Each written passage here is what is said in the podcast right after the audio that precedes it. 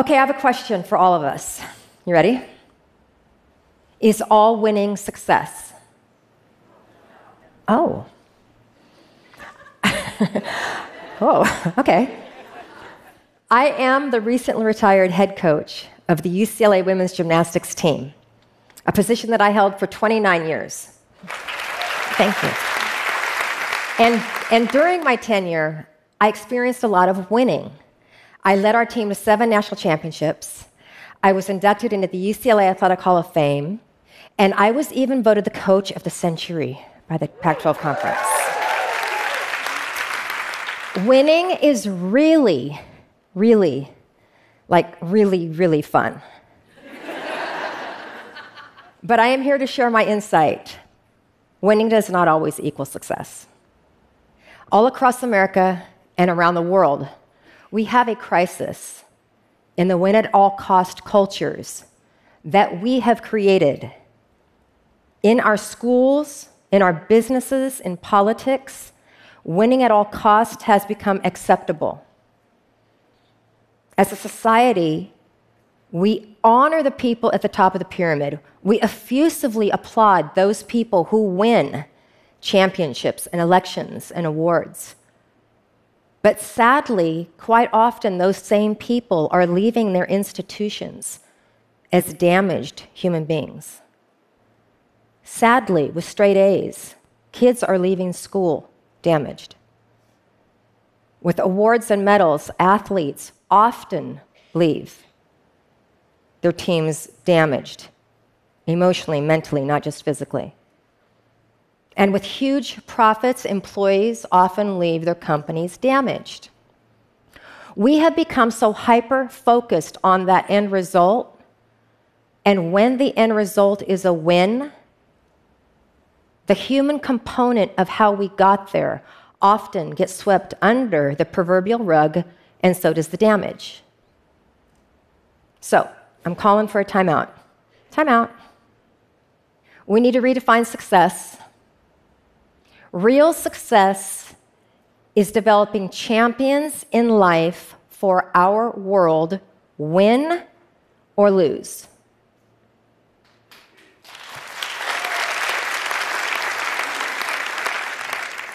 Real success is developing champions in life, not for your team, not for your business, and I'm sad to tell you, not even for your Christmas card bragging rights. Sorry. So, how do we do this? First of all, you may be able to dictate your way to a win, but you can't dictate your way to success. Let me take you back to 1990 when I was first appointed the head coach of the UCLA women's gymnastics team. And I sh- would like to share with you that I've never done gymnastics. I grew up in the world of ballet. I have never done a cartwheel, and I couldn't teach you how to do a proper cartwheel. It's sadly true. And um, I knew nothing about how to develop a team culture. The best I could do was mimic other coaches who had won. And so I became tough talking, tough minded, relentless, unsympathetic, bullish, unempathetic, and oftentimes downright mean. I acted like a head coach whose only thought was to figure out how to win. My first few seasons as a head coach were abysmal. And after putting up with my brash coaching style for a few years, our team asked me for a team meeting. Well, I love team meetings, so I said, Yay, let's have a team meeting. And for two solid hours, they gave me examples of how my arrogance was hurtful and demeaning. Yeah, not yay. They explained to me that they wanted to be supported, not belittled. They wanted to be coached up, not torn down. They wanted to be motivated, not pressured or bullied.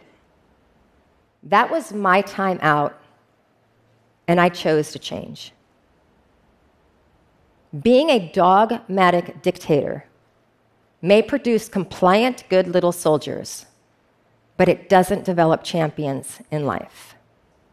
It is so much easier in any walk of life to dictate and give orders than to actually figure out how to motivate someone to want to be better. And the reason is, we all know this motivation takes a really long time to take root. But when it does, it is character building and life altering.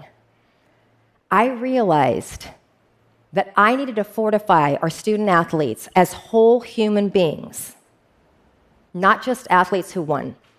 So success for me shifted from only focusing on winning to developing my coaching philosophy, which is developing champions in life through sport. And I knew if I did this well enough, that champion mentality would translate to the competition floor, and it did. The key ingredient was to develop trust through patience, respectful honesty, and accountability all of the ingredients that go into tough love. Speaking of tough love, Katelyn Ohashi is a perfect example of this. You may have all seen her floor routine. It has had over 150 million views. And the consensus is her performance is pure joy. However, when Katelyn came to UCLA, she was broken in body, mind, and spirit. She had grown up in a stereotypical, very high level athletic world, and she was damaged. So when Katelyn came to UCLA her freshman year, she found her inner rebel quite well to the point where she was no longer able to do gymnastics at the level at which she was recruited.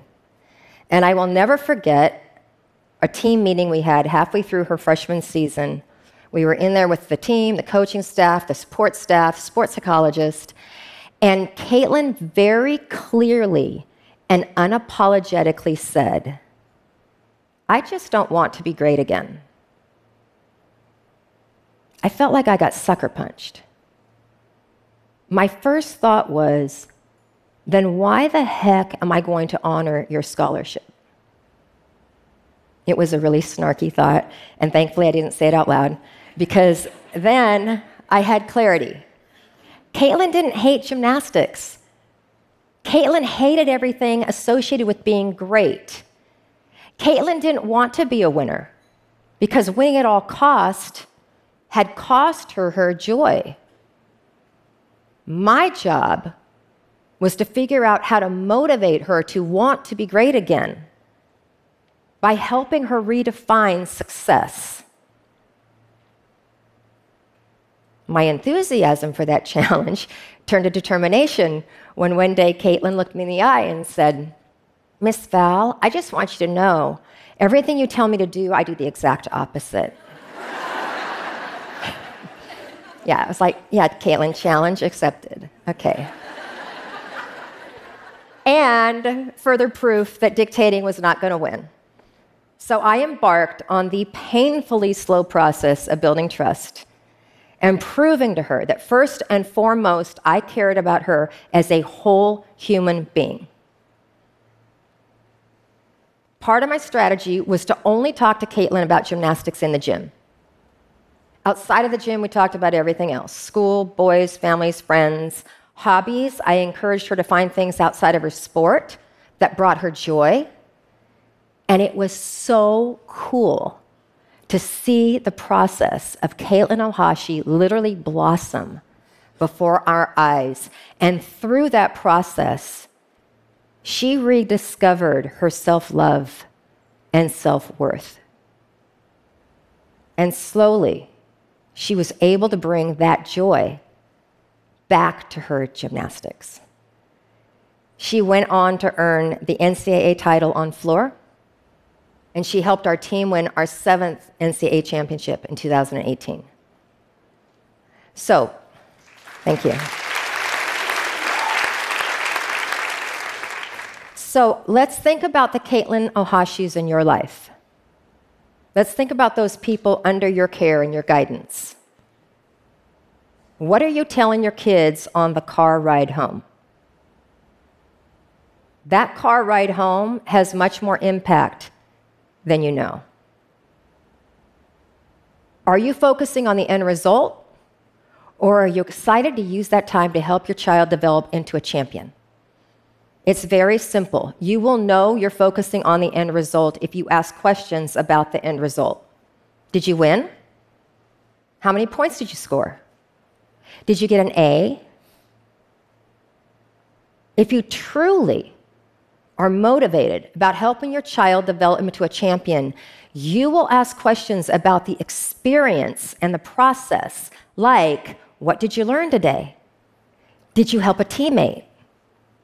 And my favorite question did you figure out how to have fun at working really, really hard? And then the key is to be very still and listen to their response.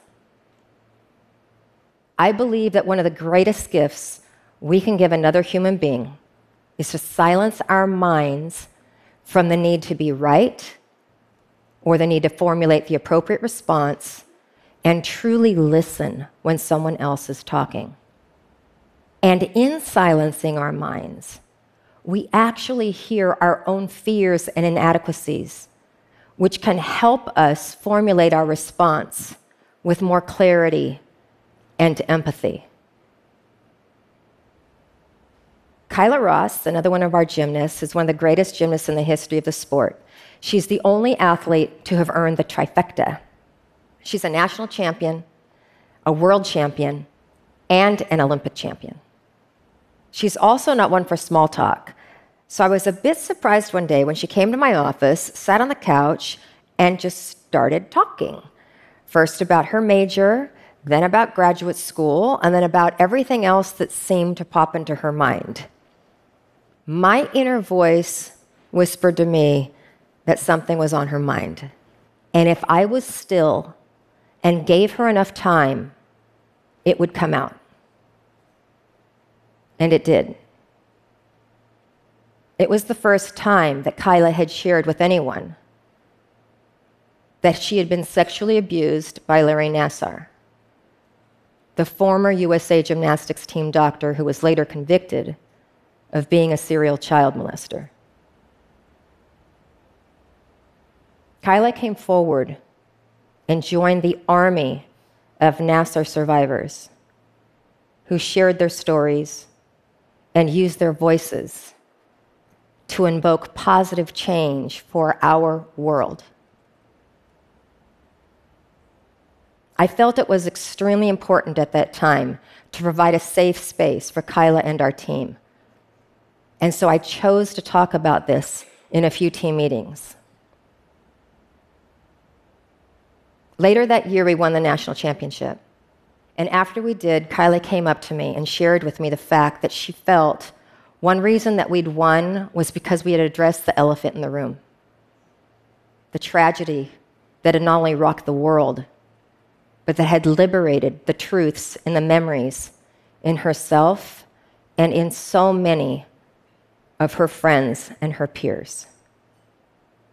As Kyla said, Miss Val, I literally felt myself walk taller as the season went on.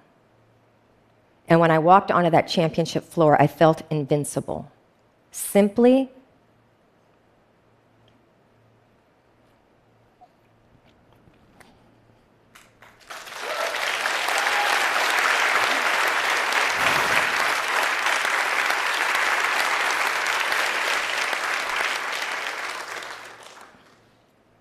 simply because she had been heard.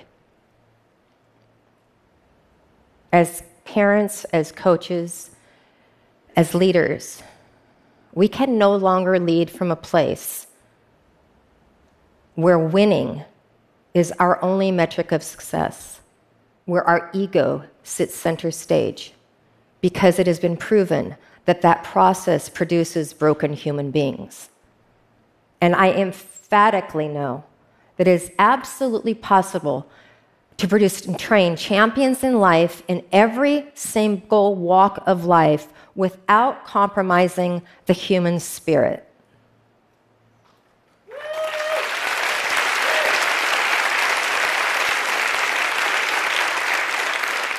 It starts with defining success for yourself and those under your care. And then consistently self examining whether your actions are in alignment with your goals. We are all coaches in some capacity. We all have a collective responsibility to develop champions in life for our world. That is what real success looks like. And in the world of athletics, that is what we call a win win. Thank you. Thank you.